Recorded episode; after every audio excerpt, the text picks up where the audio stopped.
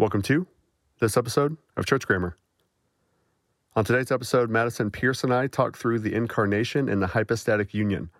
We try to work through some interpretive issues and some theological issues related to Christ's obedience, his submission, his weaknesses and frailties, some of the biblical texts that talk about this, in particular the doctrine of hypostatic union, as we see it in different passages of Scripture. We will focus a lot on the book of Hebrews, which Madison is well acquainted with, and we just kind of talk out loud together about these different issues, maybe where we might disagree, where one of us might emphasize the divinity or the humanity over another. Maybe what does it mean to be human as Christ being human, and then what does that mean for us as humans who are trying to be like him, to follow him, and what are the distinctions between his humanity and ours, if any. So hope you'll enjoy my conversation with Madison.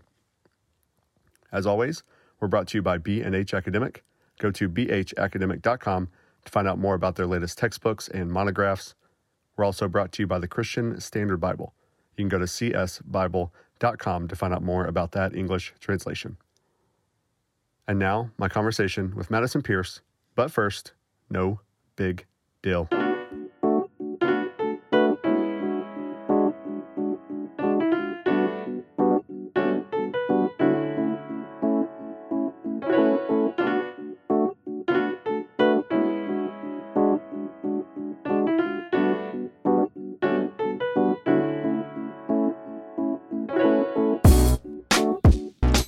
Madison Pierce is back. We said we were going to do this 10 to 12 times a year, but because of your busy schedule, being a budding, famous New Testament scholar, we've had a hard time getting together. So I'm glad we finally were able to make something work. I feel like it's actually because you write me with like one day's notice. You're like, I'm so busy that I just happen to find, 20 minutes in my busy schedule. Can you please drop everything you have going on and do it? And I'm like, Brian, I'm saving the world and taking care of my family. I can't possibly come and speak to you tomorrow. That's true. Last time I tried that, you were on vacation, and then I tried again and you said, no, I told you I'm still on vacation. So that may or may not be fair. Well, let's just say this. There's truth in both. There's truth that you're a budding, amazing New Testament scholar who's getting too busy. And it's true that I lack the scheduling skills to give you enough time to make up for the fact that you are that type of scholar. Is that fair? Well, thank you, Brandon. That's really sweet. But I always have time for Church Grammar. Always have time for Church Grammar. Not maybe tomorrow. So, Well, I'll give you 20 minutes notice tomorrow and see if we can do another one. All right. Well, we've done, as one reviewer on Apple Podcasts said, we've done too much gratuitous small talk here at the beginning. So I wouldn't want to go too far. Not that I care about what people say about me, Madison, because I don't. No, of course not. At all. No. No. Now, we have shared before our course evaluations. I had a course evaluation last semester where someone said, this class would be better if you lectured like such and such, one of my colleagues. So, it was like a very positive. And then that one person said that. And then I was like, well, that person's been teaching longer than I've been alive. So I'm not sure what you want from me. So I literally had a course evaluation one time that said I needed to get a new personality. And, there's a lot that I need to learn, but that would hurt. Was there any follow-up like, and maybe this is the type of personality you should have, or just get a new one? No, I have no idea what exactly, like, you smile too much, or you make too many really terrible, like, dad/mom jokes, or, like, you think you're funny, but, or it could have been something that's actually not true. Like, I do think I'm kind of funny, and I do make too many dad/mom jokes, but some of the other stuff, I don't know, so. Yeah, well, that's just what comes with the territory, so. I actually told one of my students, she was the perfect example, because I'm barely different from real life in class. I'm like slightly more serious in class, but not that much. And so my classes, sometimes I'll have a class where like they're on board day one, they're already laughing, they're with me, and then like we're going to have a good time. I have one class this semester that's taken time to get there. And I've seen it all play out, particularly in one person's face. And I told her this after class the other day. She started out with like, they're all wearing masks, so you only get the eyes. And she started out like squinting at me, like, what is he talking about? Like, why did he? And then it turned into like, she started laughing. I could tell she was smiling and or laughing. And then now, now that we're about halfway or so through the semester, now it's, she just shakes her head at me like I'm her dad who's embarrassing her in public. So I really appreciated watching that trajectory of our informal professor-student relationship, as I've just seen her face. And I asked her if that was fair, and she said, yeah, pretty much. So I love it. So perfect. That's just my personality. I can't not be me. So totally. Yeah. You got to be you. We actually accidentally taught my daughter the phrase, I'm a peacock, you got to let me fly. Oh no. And she's been saying that a lot. So that reminds me of this. Well, let's fly. How about it? All right. We're going to start today. So we're trying to be slightly more organized than we were before. Whether or not that's actually going to work itself out is another question, but we did at least talk about one thing we want to talk about before we started. And the whole conversation that I want to have today primarily is about how I tried to tweet something. And here's the problem. And this is what my colleague, Ched Spellman, reminds me often, that there is no way really to tweet anything on Twitter that's not just stupid. If you try to be serious at all, somebody's not going to like it. And so I tried to say that in Hebrews 9, you see an example of inseparable operations, because you see the eternal Spirit, who Christ, offers himself without blemish to God through the eternal Spirit. And of course, but I am aware that that is a contested passage and idea in the book of Hebrews, particularly, is this a heavenly offering, or is this related to the crucifixion? Nonetheless, I shot my shot and said, either way, I think that you can make the same argument there, right? And that I don't want to disconnect the crucifixion from the heavenly offering from each other too much. So in that sense, I said, hey, I think you can probably do both. And anyway, I say that, and I get a reply on Twitter, and it's from my dear friend, Madison Pierce, that just says, and I quote, that's not it. Or is it? Oh, I just had it. You're mixing these up. There's two different things. So on that occasion. Oh, yeah, you're right. Yeah. You told me twice about this. Madison, come to my defense. No, you didn't even give me an option on this one. Madison, insert yourself into this conversation. Back me up, y'all. And I was I don't know, Brandon. Did I do it on this one? This is the one that I invited you into. That's correct. Yeah. And then you just basically Hebrews backslapped me, but you kind of backhanded. You're the one that brought up Hebrews this time. So anyway, you tried to be nice, and you brought up Hebrews. The second time was I wasn't even bringing up Hebrews, and you came after me and brought up Hebrews. You're right. What? Give the context for the other one, because I mentioned the wrong one. You're right. This happens so often, I get them all confused. The other one was you grossly oversimplified something, and I was like, oh, well, maybe we should add some nuance. I think that's how it went. I don't know if we need any more detail than that. Yeah, who needs more detail? Just as long as it makes you look good, right? That's what we really care about here. I said something about how Christ didn't put on flesh to become like us. He put on flesh so that we might become like him, which was admittedly a gross generalization. And was admittedly a response to, a definite subtweet response to, not other tweets, but things I keep hearing in class. And so I was sort of trying to say, well, it's this too, or that you can say both. Athanasius says both at the same time. And you just dropped in Hebrews 2. I think you just said Hebrews 2. Did you say, I don't know if you added Hebrews 2. Word. Yeah. So. Yeah, I think Hebrews 2? Yeah. Yeah, with a question mark. To be fair, I was in Memphis. I was playing some seriously nerdy board games. I happened to pick up my phone for 5 seconds while waiting on someone whose turn was taking too long. And that was the first tweet that I saw. Yeah. And I was like, I don't know, Brandon. So I only had a second. I thought, I can go for it. Yeah. Then I found out that was against our friend rules. And I'm really sorry. Well, all I said was basically that I did not know you were that good at basketball because you just dunked all over me in front of everybody. And you were like, that wasn't a dunk. So apparently you didn't understand what dunking on Twitter was, because you do it so often, right? The fact that I just confused two stories tells you everything you need to know. So, but we thought it would make a good conversation, because it actually would be an interesting conversation to talk about the relationship in the incarnation between what does it mean for Christ to be truly human? What does it mean for us to be humans or fallen humanity? So I thought that'd be fun to talk about. And then I guess the heavenly offering thing does relate to the thing that you want to talk about David Moffitt as well. So would you like to start with you dunking on me and us talking about the incarnation, or would you like to talk about Moffitt and heavenly offering in Hebrews? Because those are both there. Well, let's start with the book a little bit, because that can be a good jumping off point to talking about some of the ways that this conversation gets oversimplified and whatever. But I did want to say that I had already picked Moffitt's book whenever the first conversation happened about Hebrews 9. Mm-hmm. And so I'd already decided, like, this is going to be like the book that I want to read to Brandon, because it's just so important. But it also has these like one sentence kind of things that like shatter your, you know, previous conceptions and stuff. So I was super excited that it came up. But then I felt like, oh no, he's going to figure out what book I'm talking about or what book I'm bringing. Yeah, and a little background too is that on the last episode, I just started reading from Don Collette's book to Madison with no warning whatsoever and said, what do you think about these sentences?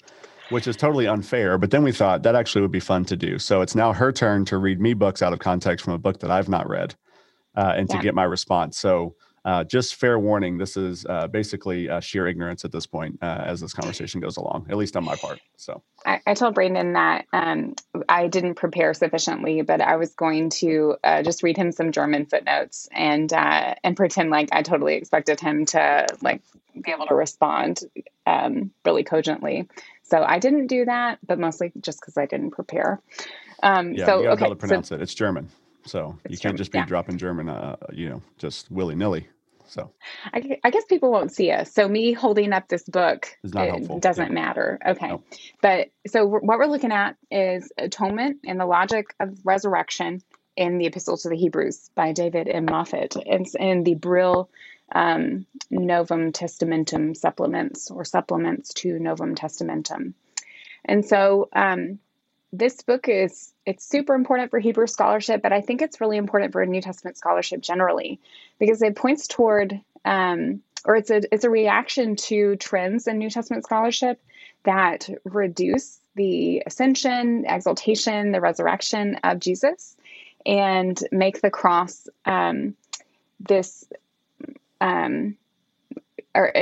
they center the cross, no pun intended, in a way that's unhelpful. And that really, I think, does damage to our theology, but we can talk more about that. So here's some quotes, Brandon. I've set it up. Maybe I've given the game away, but here we are. Okay, so here's one. I hope this isn't too long. All right, I'll shorten it a little. In view of the widely held assumption that Jesus' death stands at the center of the soteriology, goodness. There's just tragedy. I can't even say theological terms today. Developed in Hebrews, this last statement is likely to be somewhat surprising. And that's, sorry, I skipped ahead and I skipped the antecedent for this. The writer does not identify Jesus' death as the moment of redemption and purification. That's pretty intense. Mm-hmm. And so here, is that surprising? Yeah, it's surprising. I think you've anticipated this, David Moffitt. It is, however, no less surprising than the fact that the author of Hebrews himself consistently identifies the presentation of Jesus' offering in heaven as the event that effected atonement. Thoughts? Read that last sentence again.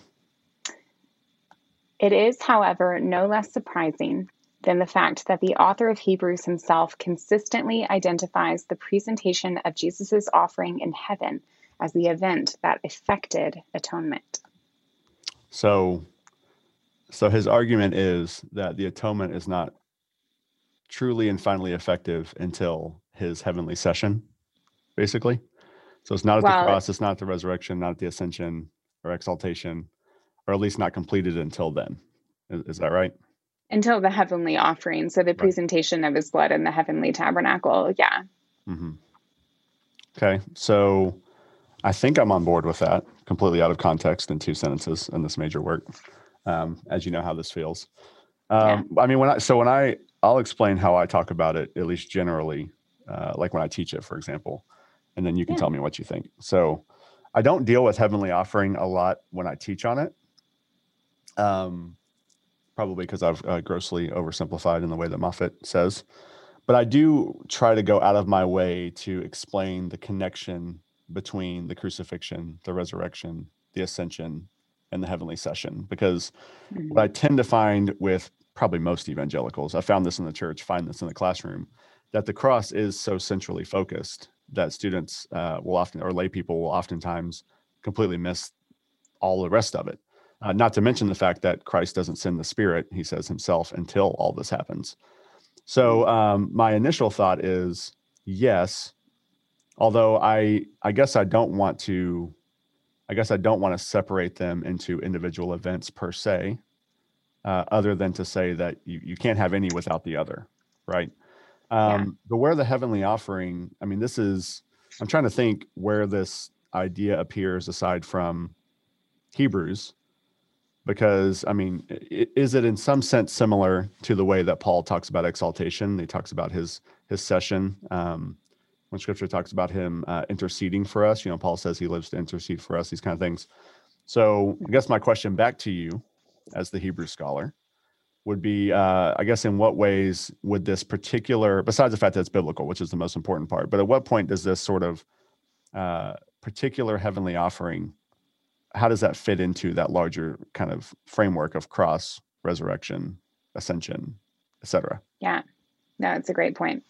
So I think something that we may want to nuance, and that, you know, that I will like juke and chalk up to mystery to a degree is whether we can like actually map this all together, and right. whether, I mean, there is some discussion in Moffitt's work as to whether this is a metaphorical image of the work of Christ, but, you know, that he's not actually like walking up to the heavenly altar. Mm-hmm. I don't know. I'm completely open to that. It seems like a pretty dominant perspective in early Jewish literature. We certainly see it in Revelation, Hebrews. I'm sure you could jump in here on Revelation. But what happens in Hebrews is that we, of course, have the death of Christ, which in Hebrews itself is only mentioned explicitly 2 or 3 times. Mm-hmm. So, you know, there's all this discussion, especially among lay people, about how, you know, Hebrews is only about Christology. I'm, of course, trying so hard to work against that. Mm-hmm. It is, you know, all things are Christology, and maybe here we're coming to inseparable operations to a degree. But the other 2 divine persons are super important in Hebrews also. Mm-hmm. But that's a side note.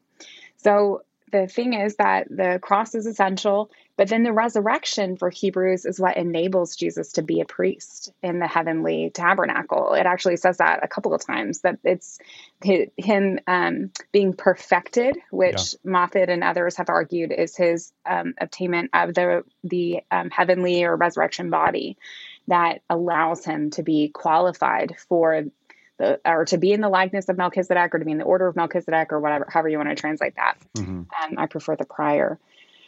So he ascends and enters into the heavenly tabernacle, makes his offering, and then he sits down. And that's, of course, a crucial point in Hebrews as well. It's not necessarily that his heavenly work ceases, because we have that he always lives to intercede for us. And that's similar to what we see elsewhere, like in Paul.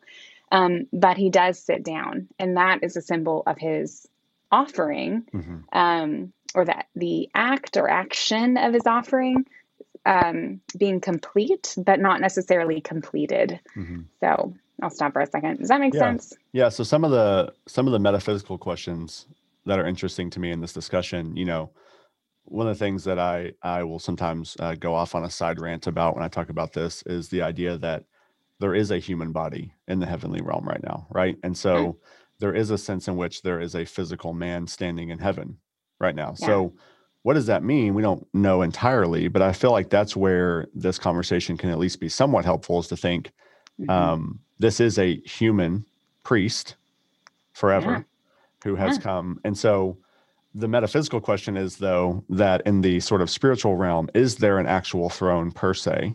Or is this an analogy for the rule and reign of God? Is there an actual tabernacle for Jesus to go to, right? That's the critique.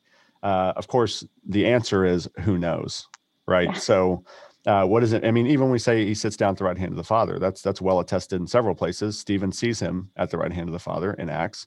So we know that he's at the right hand of the Father sitting at some level. Again, is that analogous? But he has a literal body. So in some sense, he is either standing, kneeling, sitting, laying, you know, assumedly, I guess maybe floating. I don't know if he didn't have anything to lay on. But I think that's where people, I say all that to say, I think that's where people sort of get, they just take it too far and they want to try to explain all of it. And so I think even the caveat, for me at least, the caveat of we don't know what that actually looks like physically or metaphysically, Mm-hmm. But there is a sense in which this is part of his priestly work. And scripture is very clear that he's a priest. Well, his priestly work is not merely, although it is, I think, but not merely the crucifixion, the idea the veil is torn, this kind of idea. I think that's a beautiful picture of the fact that he is both the priest and the sacrifice, right? That he basically is the one in the Holy of Holies who is making the sacrifice and also is the sacrifice, right? And in some sense, inseparable operations, you could say he also is accepting his own sacrifice or something like that, right? So what that looks like physically, who knows exactly? But I think that is helpful, just how you're laying that out. I think where I'd want to not go too far, and you can tell me if Moffitt does this. Again, this is me speaking ignorantly out of context. I think we want to be able to say, if we're going to affirm any version of substitutionary atonement, for example, we want to be able to say that the cross and the shedding of blood is such a crucial central part to the idea of substitution. So I guess if we want to say, if Moffitt is saying something like, well, atonement doesn't really happen or reach its final conclusion until the heavenly offering or something, I think I'd be fine with that. I think. But there's also a sense in which each act post-crucifixion, because I think I'm guessing Moffitt would say something like this. I know others have, which the idea is that the crucifixion is the starting point or the sort of initiation of the atonement work. Yeah. So I think that's right. I guess the question would be, at what level do we start flattening out the individual? The resurrection has its own sort of giving us new life, defeating death, has its own place, right? Yeah. It's not mere atonement, but it's also something else. The exaltation has to do with humanity, has to do with kingly activity, stuff like that. So I guess that's where I'd say, like, how do you think through that in terms of at what level do we want to say this is all one event, which I'm happy to do. But also I don't want to say, well, atonement doesn't really happen until way over here. So I don't know, just thinking through that sort of the natural progression, but also the work in its totality. How do you think through some of that in terms of Hebrews and what Moffitt says? Yeah, that's really helpful. And I think, I would love to chat through this because I am coming at it from the perspective of a biblical scholar and hoping to give each writer his own kind of distinctive emphasis on or with atonement. But I want to make sure that I'm doing that in a way that's theologically responsible, of course. And so my understanding would be that, Hebrews does seem to imply that Jesus is not qualified to serve as priest until he has a resurrection body. It doesn't, so the blood he's taking into the heavenly tabernacle is still the blood that he shed on the cross. So that is a starting point. And I think that there is something where it's, some say he's a proleptic priest. I think of it almost as like an inherited or something that he is going to be, but he actually is inaugurated or like brought into the role, but he's preparing for it ahead of time, that kind of thing. But that's not necessarily in the text. It's just trying to make sense of how this fits with the other pictures that we see. Yeah. So, I think elsewhere though, like in John, in John's gospel, we clearly see that Jesus is portrayed as the Paschal Lamb that obviously has atoning significance. And I think it is the cross that's where John imagines that taking place. So for Hebrews, that shifted a little bit, and it's more about the offering of the blood. And I think that pushes us towards seeing all of the events as a kind of comprehensive work of atonement. But it also suggests that we need to take each of them seriously. We need to take seriously the whole, but I don't think we should collapse them, but maybe that's me being biblical scholarly and you want to push on it. Well, that is you being a myopic biblical scholar, which is the problem with, with you people. Goodness. But no, there is a sense you do have to, like what Moffitt seems to be doing, you can correct me if I'm wrong. What he seems to be doing is saying, what does Hebrews say about resurrection and atonement? So, so a critique of, well, what about Paul, is not what Moffitt's trying to do, first of all, right? Yeah. Also, there is the sense in which these all contribute uniquely to the whole. So as long as we acknowledge that we do have to look at this in light of the gospel accounts, in light of Paul, in light of James or John or whoever else. I think that's where it can get. That's where when you do the sort of what does Hebrews say, as a scholar, sometimes if we're not careful, we will say this is what it is. And it's like, no, this is what Hebrews, this is the symphony that Hebrews is singing. This is not all that it is. So I think that's where my maybe concern would come in, but that's not a critique of Moffitt's work, because he's not trying to do that. Exactly. The question is for me is, okay, let's now when we start to step back and talk about, you know, the theology of atonement or the theology of the work of Christ. You know, I think about, this is not going to surprise you, but I think about a church father in this discussion. Athanasius, when he talks about the incarnation, he barely talks about the birth at all. Sometimes when we think about incarnation, we think of just the virgin birth. And he views the incarnation as the entire humanly work of Christ, right? So there is a sense in which I like thinking that way as a theologian even. And so that's where I get my theology goggles on and say, okay, what is Hebrews contributing here? And then how does that fit? You know, so I think that's where I'm even asking that question of when we talk about atonement per se, that might be a little bit different than saying, what does the author of Hebrews trying to say about atonement? So yeah, I think we're on the same page. And I think Athanasius is a good example because he loves John and he loves Hebrews. So he does, I think his theology is distinctly shaped. And so, and John doesn't do a lot with the birth narrative either, or anything really. Yeah. Right. So. Well, and John Barr, his new book on, he's talking about this exact thing. This is basically not even the focus of the letter at all. So, or the gospel at all. I like how you said Athanasius, because I am so hardcore about Augustine and Irenaeus, but then I don't say Athanasius the way all of the snobs say you're supposed to, even though I'm so hardcore about the other two. So I need to get. I say there. Irenaeus actually. Yeah, so you see, so we'll just trade off on that because Irenaeus is correct. So what? Okay. Sorry, I don't make the rules. I don't make the rules. I just report them. No, Irenaeus is how British people say it too. No, say Irenaeus. Really? Well, John Barr's from England, and he says Irenaeus. There's one. Stephen Presley did his PhD at St. Andrews, and he says Irenaeus. So okay. Anyway, now that's a good conversation. Do you have any other quotes from Moffitt that you like that you want to throw out there? I mean, I have a couple, but they would be some of the things that we've already talked about. They would kind of contribute to that. So, you know, the writer's high priestly Christology depends upon Jesus's resurrection. It is only because Jesus rose from the dead, ascended into heaven, appeared before God, and presented himself alive to God that Jesus's death can be seen retrospectively to be part of the sacrificial process. So that may be some, I don't know if you feel comfortable with that part.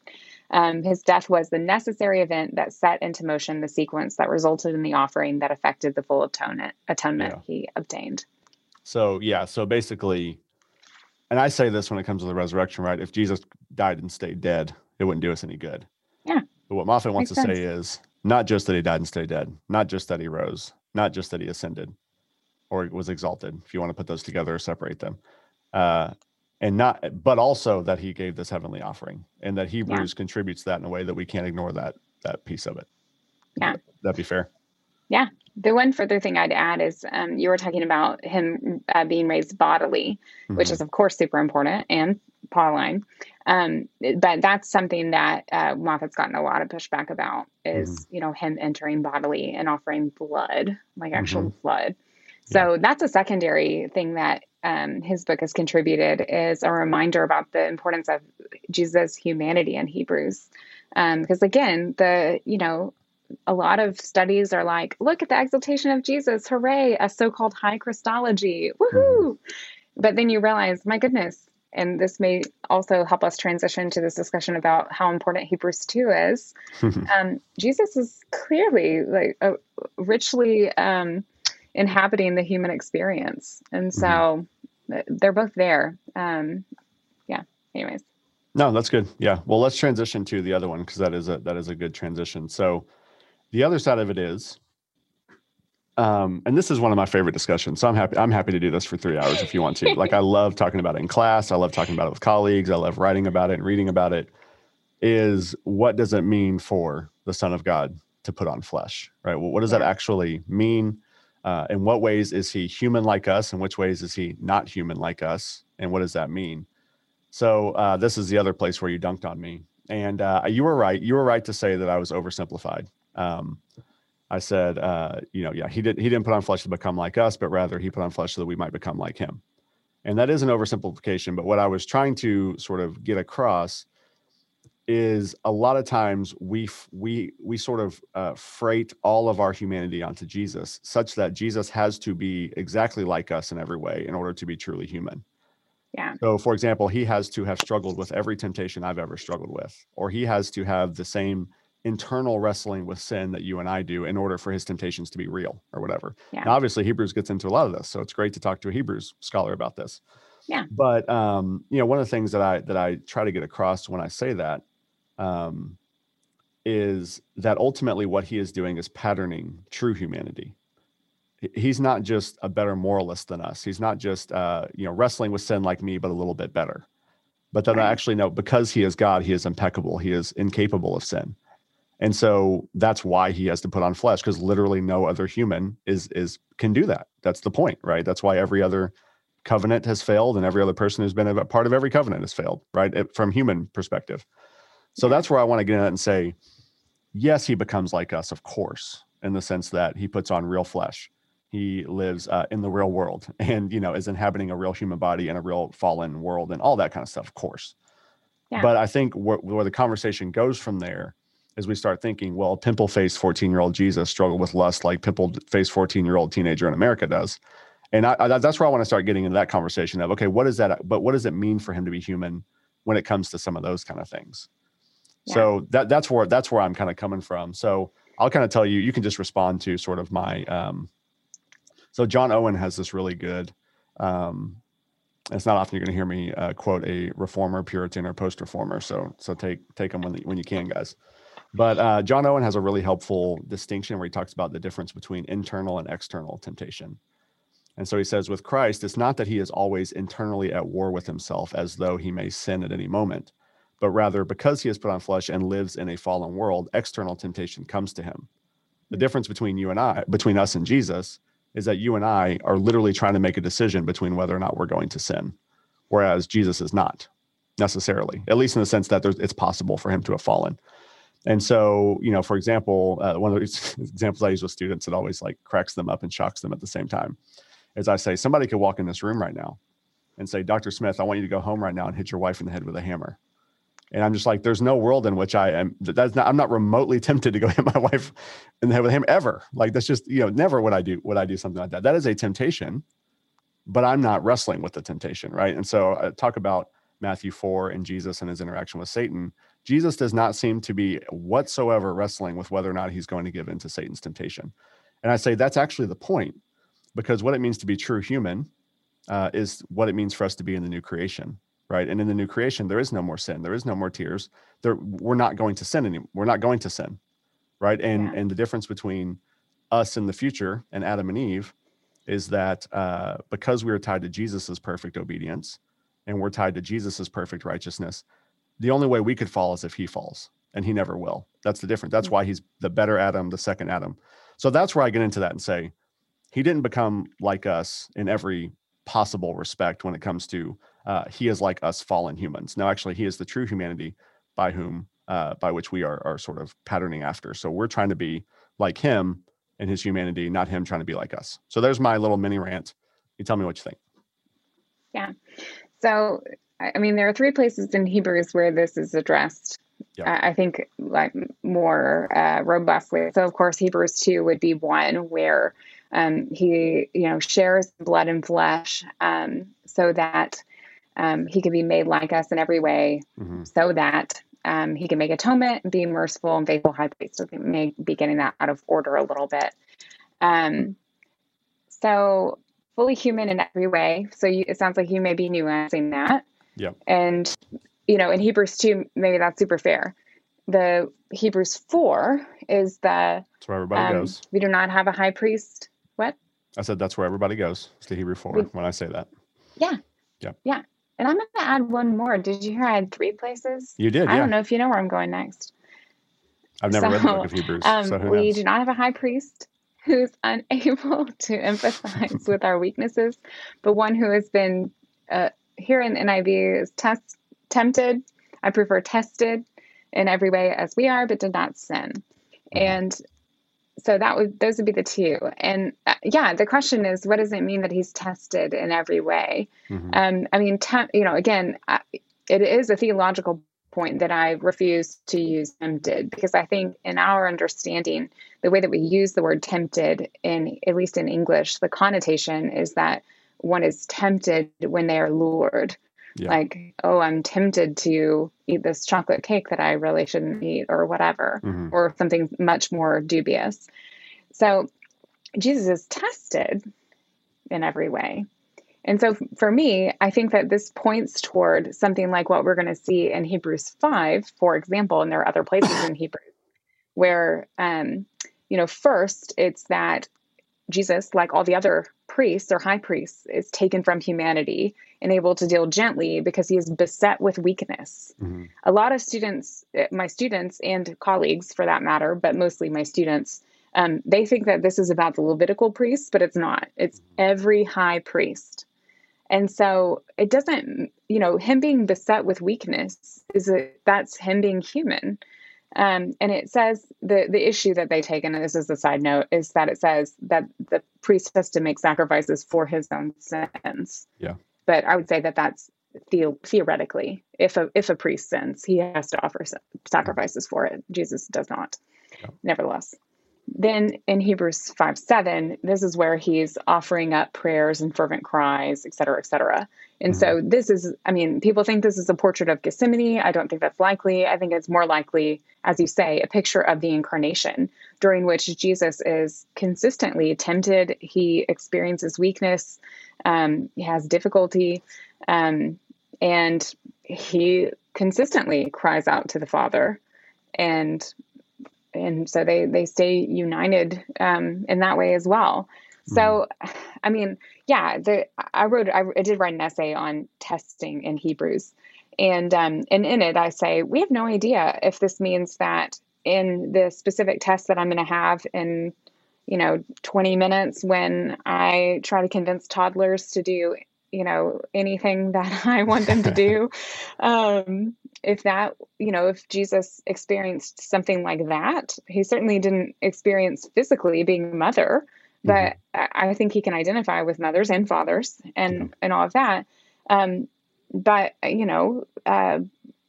Physical illness, hunger, weakness, exhaustion, those are general kinds of sins. Mm-hmm. And so I think it breaks down a little bit. Like, I think there is an extent to which in each of my moments that Jesus is able to empathize with the particular struggle that I experienced there, but I don't know how. So that's where Hebrews is not clear.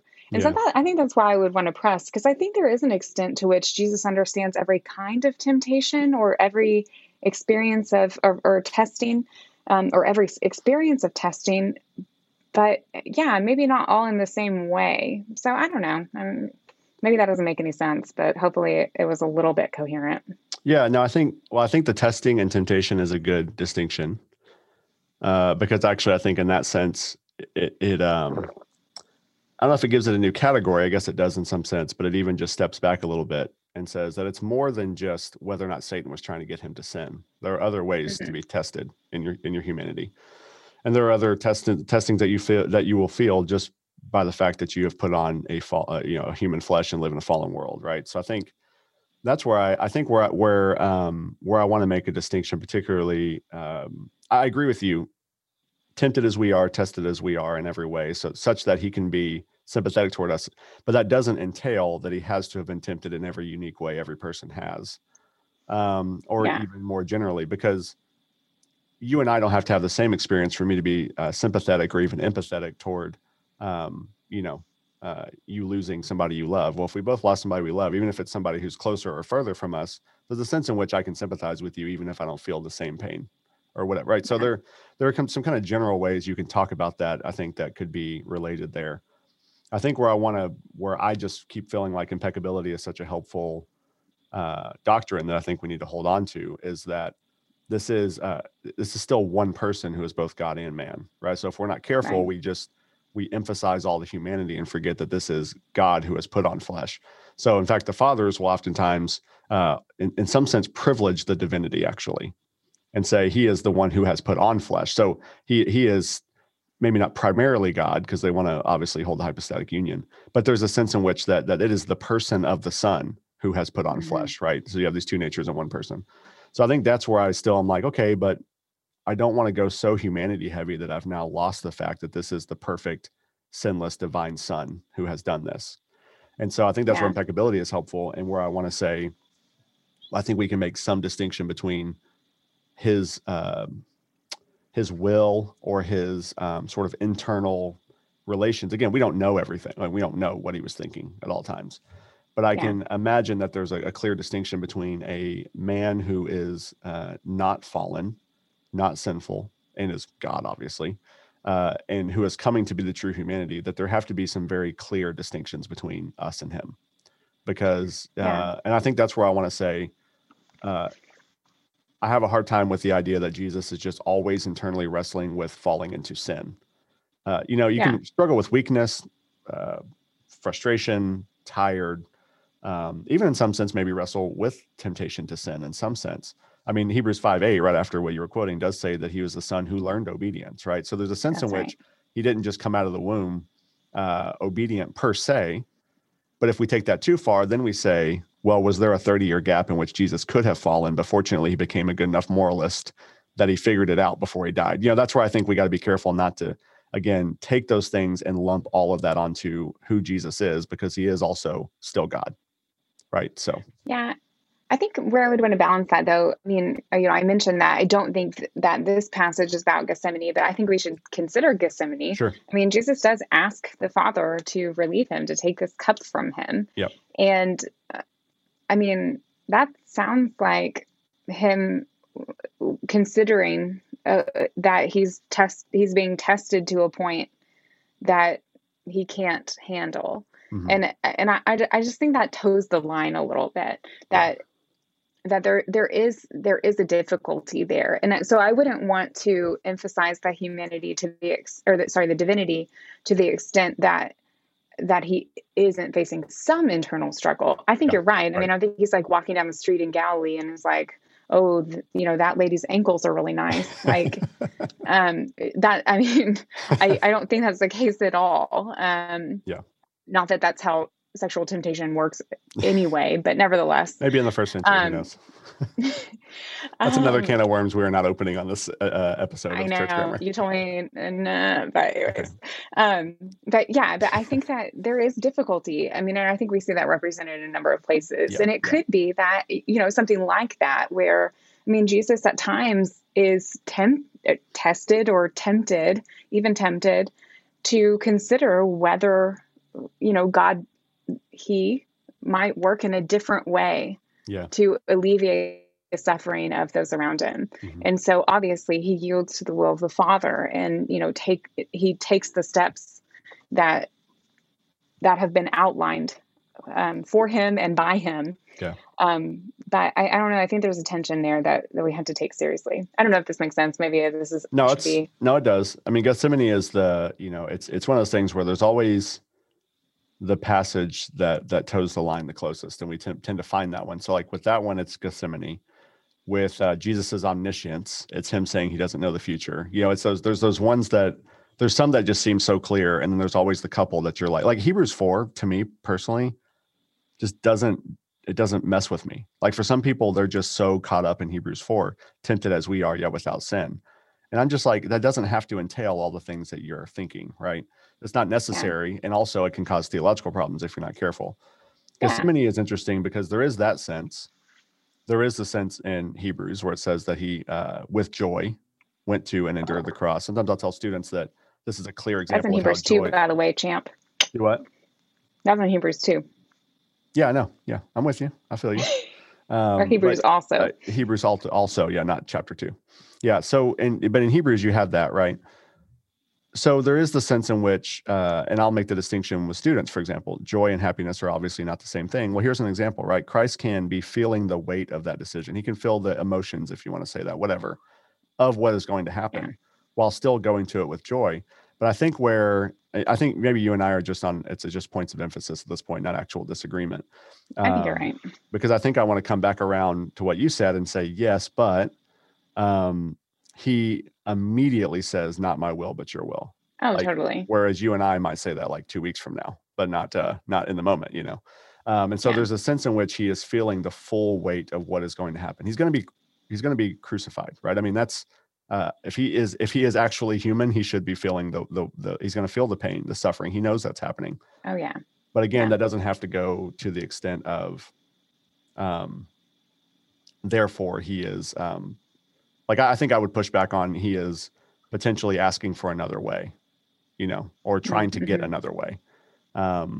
But rather he just is feeling the weight of that. And I guess if the father said, okay, fine, let's do it a different way, great. But it seems that he would be aware that there's not another way.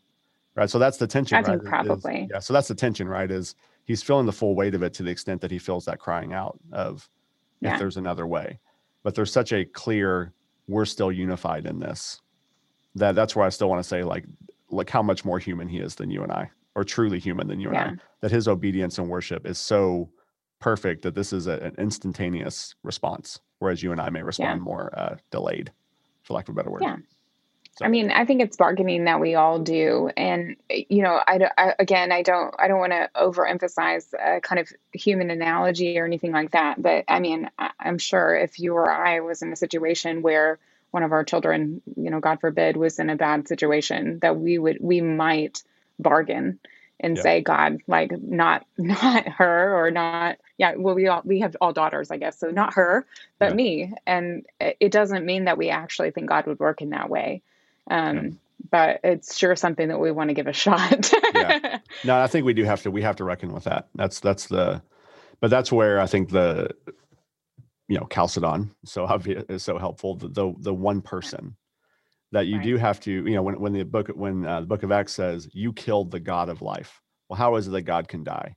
Well, we got to start having conversations about the fact that this is God in the flesh, that this is one person, right? So we have to always recognize that, acknowledge that, not become Nestorian and say two persons basically detached from each other, or go the other way and just sort of collapse them into the personhood.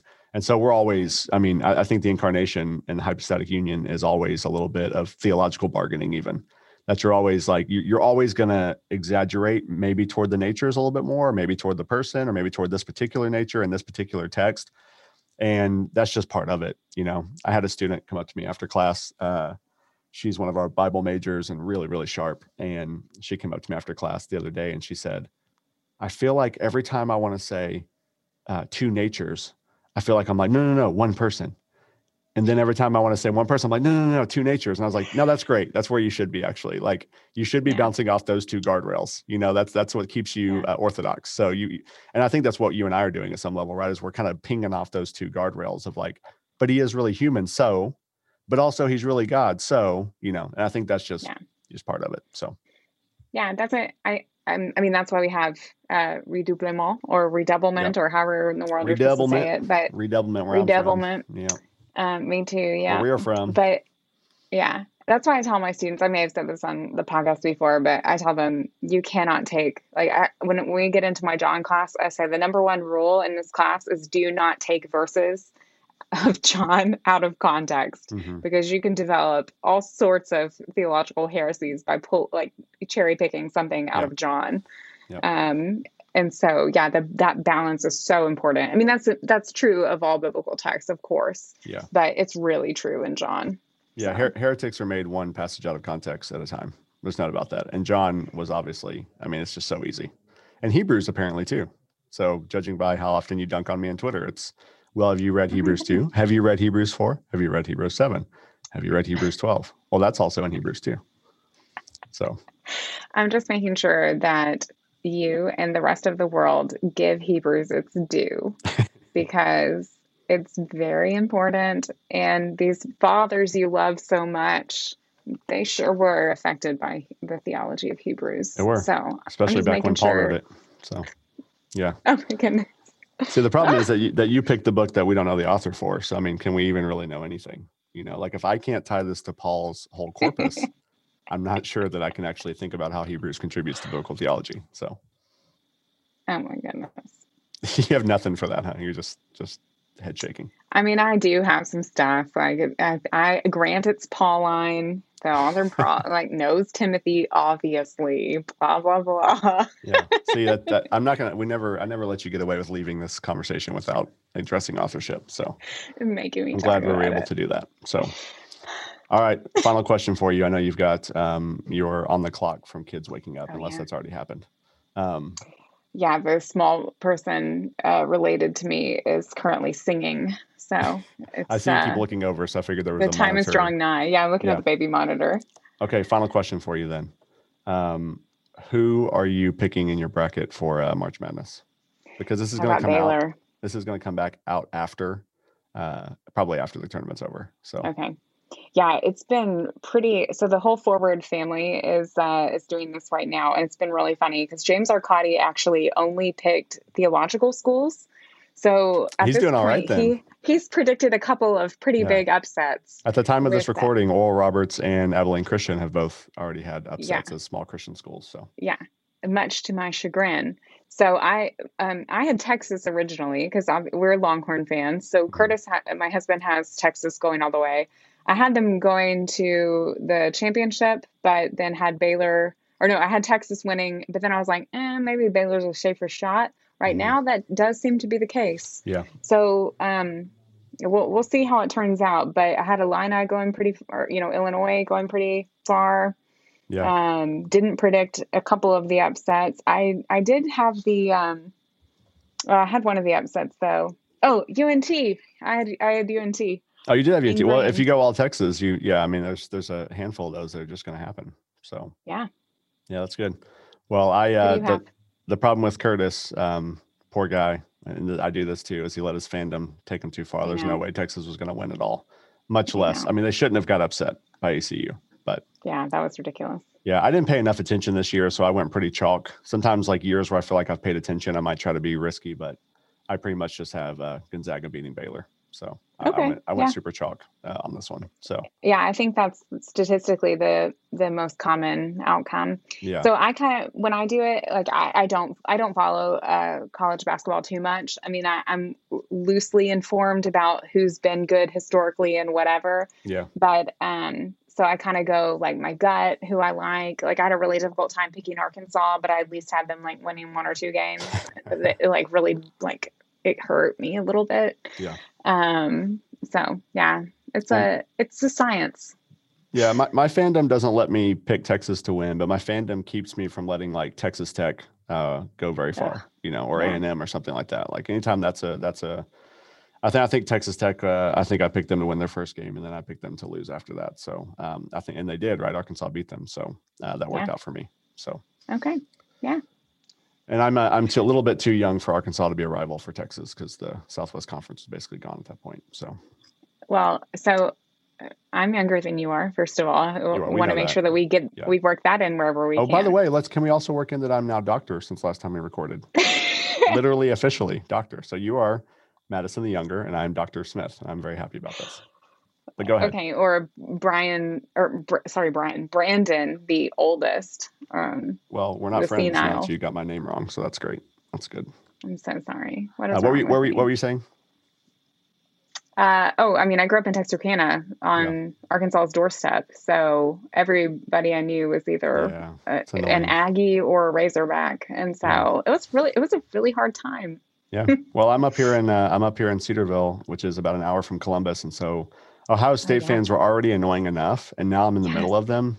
It's bad. So I was happy to see them lose. That was a great beginning. So yes, yeah. Except for my bracket, R.I.P. My bracket for sure. No, that's all right. At the end of the day, who cares? We're not taking our brackets with us to heaven. We don't take this stuff with us. So, so Jesus' heavenly offering of His blood is not. I feel like really respected that you brought up a sport thing and knew that I would be able to handle it. I got you, Madison. You. I'm here